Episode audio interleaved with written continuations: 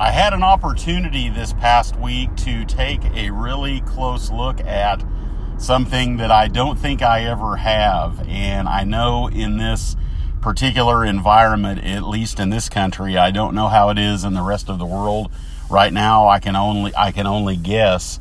But I know that we are living in a time when it appears and feels like there is a lot of disagreement about the way forward. There are a lot of very differing opinions about what is right and what is to be done.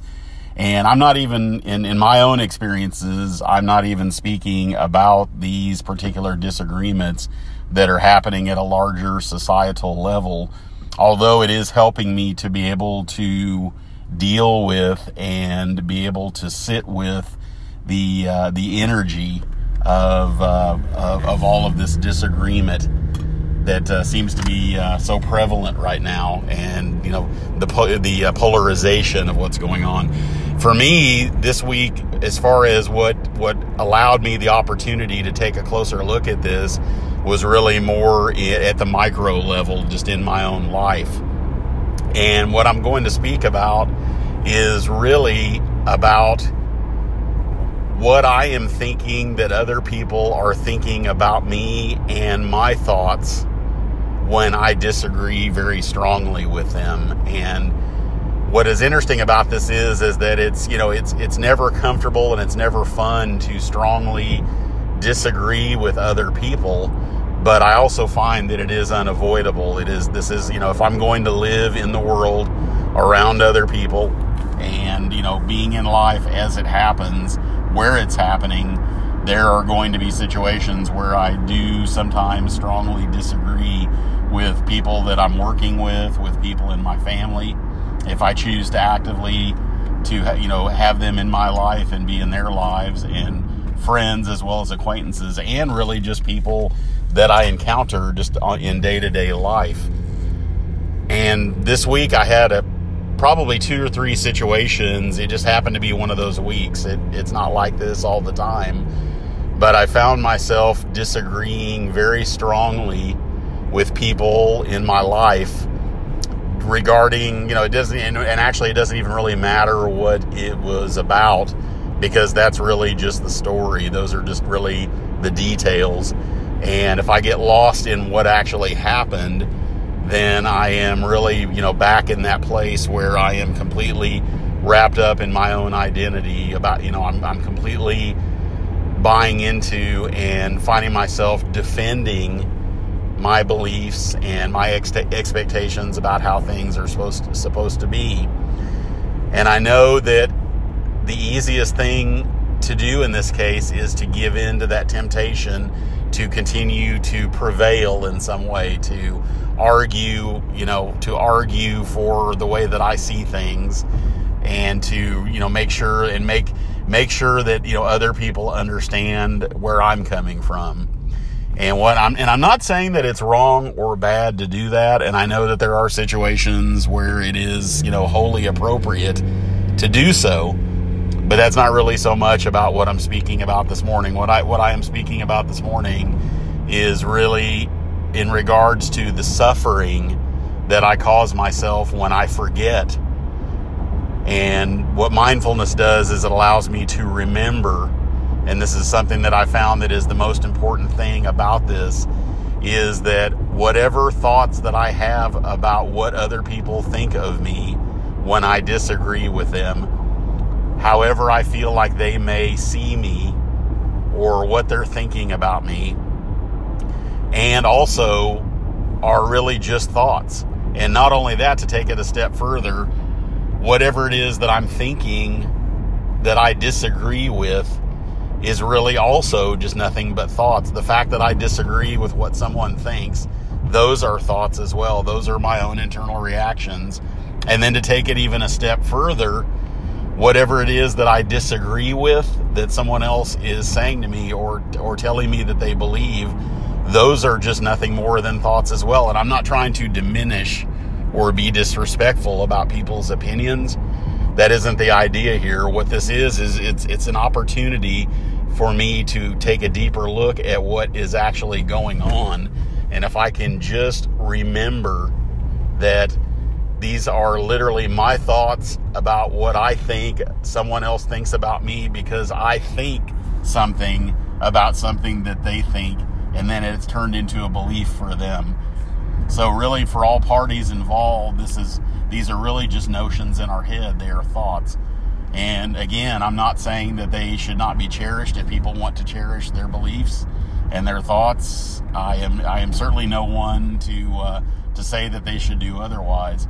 And it really, at, at a certain level, and I think this is at a different level of consciousness, it doesn't really matter at all because what I'm speaking about is really more about what's going on in my head and other people's heads. In other words, this this is at the not not at the level of the content of what people think isn't so important at this level. The beliefs that people have uh, from you know from a concrete standpoint don't matter so much only because the fact that I'm looking at this more at the physiological level. In other words, I'm just really speaking about the suffering that I cause for myself or the suffering that other people can cause themselves when they get when we get so wrapped up in our thinking about what other people think and what other people believe and and whatever it is that they are verbalizing to us.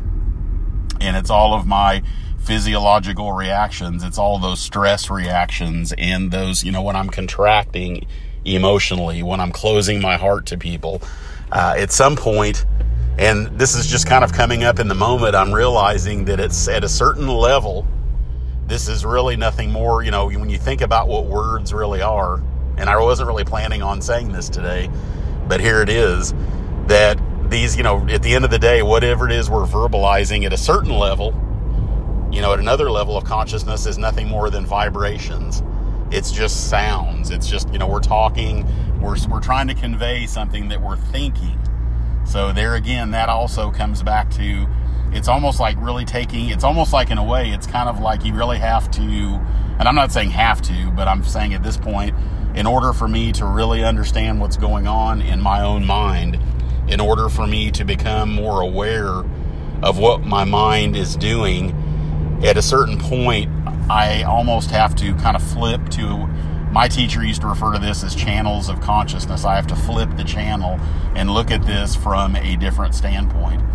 And at some point, as I flip that channel, really what I'm doing is I'm finding that it's becoming less personal. And I know that the, the you know when I turn it to lower channels, you know, the lower numbers, then it's more personal. It's more about me and who I think I am and my identity what it is I'm trying to defend because these are my beliefs and my thoughts. And I can put a lot of energy into that. And then if I'm really putting all this energy into creating all these beliefs and these notions and clinging to them very tightly, then I'm certainly going to defend them. And I'm going to always be on alert and be very vigilant for anyone that is questioning what it is that I believe. And again, I'm not saying any of that is wrong, or I'm certainly not saying that people shouldn't do it to, to do that. I'm just basically saying that for me, I've discovered that through mindfulness practice, I've begun to have a different relationship with my own thoughts, with how I react and respond to what other people do and say. And this isn't me, this is available to any of us. This is uh, a practice that uh, has been handed down since ancient times. This is something that even today, as, as, as modern of a life as we live, it is still very, very possible to utilize this very ancient practice to stop and breathe in and breathe out. And there's different meditative techniques that are all really centered around getting the mind and the body in alignment so that I'm not believing everything that I'm thinking about what I'm feeling. I can actually be in my own experiences without getting carried away about what it is that I'm thinking about what is happening. And then even even taking it further once I begin to believe what I think is happening and then suddenly I have a position to defend. And then I become even before that I become a person who has a position to defend. And so this all gets very complicated and it does so not only very quickly but a lot of it also I found over the years practicing mindfulness that a lot of this happens very subconsciously. A lot of this is going on if I, and if I'm not aware, if I don't have a practice to be more aware about what my mind is thinking, then I'm going to be more prone to engaging in these mindless habits because I'm not, I, I, have no way of being aware of them. And that's, to me, that's one of the most amazing things about being human is our innate ability to not be aware of how we are bracing against other people's uh, thoughts and opinions and our, you know, and perceived injustices uh, that are being, you know, that are, that are coming our way, so to speak. And, I, I, if I have no, I can. It's amazing. I can I can have all these reactions to what people are doing and saying, or not doing, or not saying, for that matter. And it's amazing how I can do all that very subconsciously, very unconsciously, and be to a certain degree ruled by that. At some point, I'm just basically almost like an automaton that is just doing what I've always done because it's what I've always done. It. I, I react this way whenever someone says something like this to me because that's what I've always done. And if I, and I know it's hard once we have, if we have responded habitually to certain things happening to us or around us, and the more personal that it gets, it usually tends to cause more suffering because that's that's where that's kind of the edge of where I find myself really trying to uh, defend uh, my own positions. And it's where I, you know, if I cherish my own thoughts and beliefs and my own identity of who I think I am, when that, whenever that is challenged, I can find that I basically will contract emotionally, which ultimately is a physical reaction. And then whatever happens in my mind is just more of a manifestation of that physical reaction. So by to me, it really is healing to take a deeper look at this and realize that I really have the ability to, as my teacher and my guru taught me many years ago, to flip to a different channel of consciousness. I can actually get to a place where even if I catch myself in the act of reacting physically to something, uh, you know, I'm so if I'm so invested in my personality and who I think that I am, that I'm going to react and respond that way. That through mindfulness practice, I can begin to let go of the needs to cling to these identities so much. And this isn't about, you know, blissing out and, and, and, uh, you know, getting to a place where I depersonalize where I don't feel like I'm myself anymore. This isn't really about that. This is more about being able to just healthfully question who it is that I think that I am and, and, and with, and really without the need for answers. And that might be disarming to some to hear that but what I find is that the less I need answers about who I think that I am, I'm free to just be who I am in any given moment.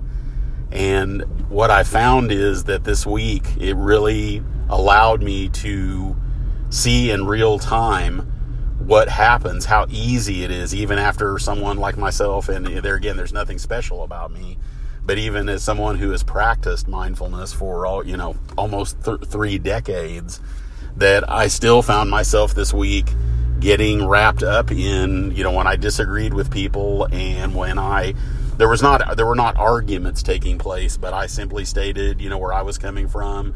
Other people had their opinions about, you know, what was what was going on and what needed to be done.